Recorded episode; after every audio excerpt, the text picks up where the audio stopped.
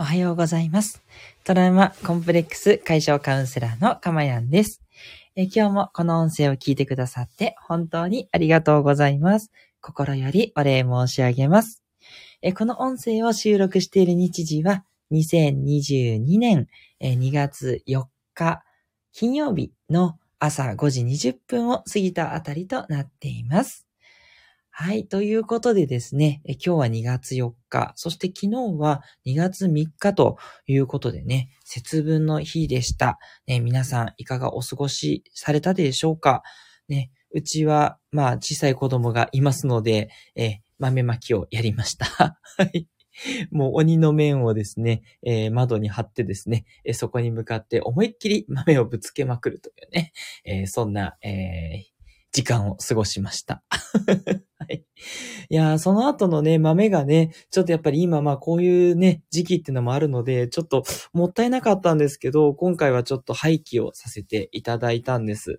ね昔だったらね、結構拾って食べたりとか洗って食べたりしてたんですけどね。なんか、ちょっともったいないなって思うんですけど、まあこれはもう地球さんにお返ししますということで、本当に楽しませていただきましたと、心を込めてですね、お流しさせていただきましたということでね。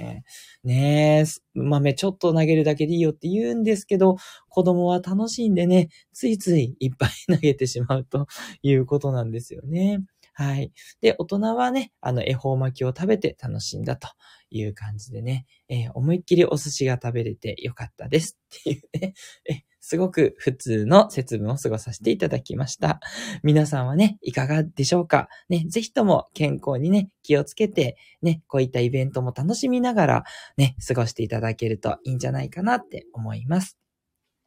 さて、え今日のテーマなんですけれども、まあ無料で、かつ簡単で、誰でもすぐにできてしまう、辛い時に聞く自分を癒す方法ということでね、お話ししていきたいと思います。もちろんね、あの、カウンセリングでも使う手法の一つなんですけれども、さて、どんな方法でしょうか？っていうことなんですけど、もうね、えー、答えを言ったらですね、あ、それやってるよっていうね、人もいるかもしれません。えー、私の、えー、方法は、自分をなでなでするです。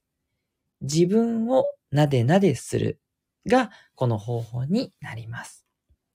で、ポイントがいくつかありまして、一番大事なことは、やっぱり恥ずかしがらないっていうことですね。ちょっとね、最初は恥ずかしいと思うんですよ。え、自分で自分を撫でるの？って思いますよね。そう。ちょっと恥ずかしいと思うので、えー、わかるんですけど、この恥ずかしい気持ちがあると、やっぱね、効果がちょっと少なくなってしまう気がするので、あのー、なんだろうな、なでなでするときにどうぞ思いっきりね、堂々とやってほしいなと思います。あの、恥ずかしいに気を取られずに、あくまでも辛い時によく頑張ったねっていうね、そういう自分をねぎらう気持ちでね、あの、なれなれするところのその皮膚の感覚を感じながらね、やっていただいた方がね、効果があると思いますので、ぜひね、ちょっと堂々とやっていただきたいです。あの、とはいえ、人に見られてしまうとすごく恥ずかしいと思うので、あの、絶対に誰にも見られないところ、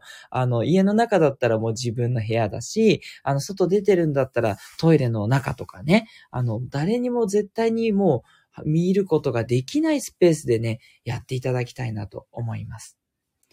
で、さらにいければ、あの、よく頑張ったねとか、自分にありがとうっていう感じで、声をかけながらなでなですると、またさらにね、効果が増す感じがしますので、まあ、自分のね、声が自分に響くから、それがいい効果を出すんだと思うんですけど、すごくね、あの、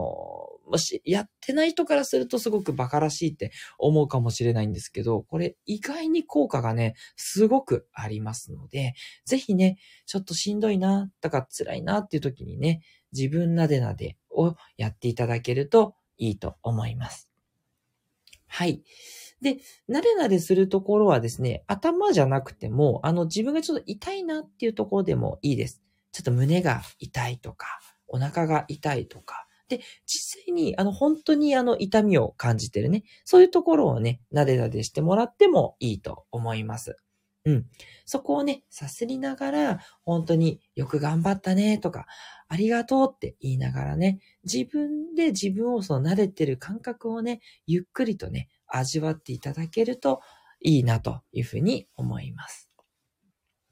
えっとですね、科学的にはどうもですね、この行為でオキシトシンというね、前にも一回お伝えしてるんですけど、幸福にね、携わるホルモンがどうも出るそうなんですね。はい。なので、あの、科学的にもこれは証明されている方法のようです。はい。ちょっと実際にね、そのホルモンが出てるかどうかってわかんないんですけど、なんかね、優しい気持ちにやっぱりなってくるんですよね。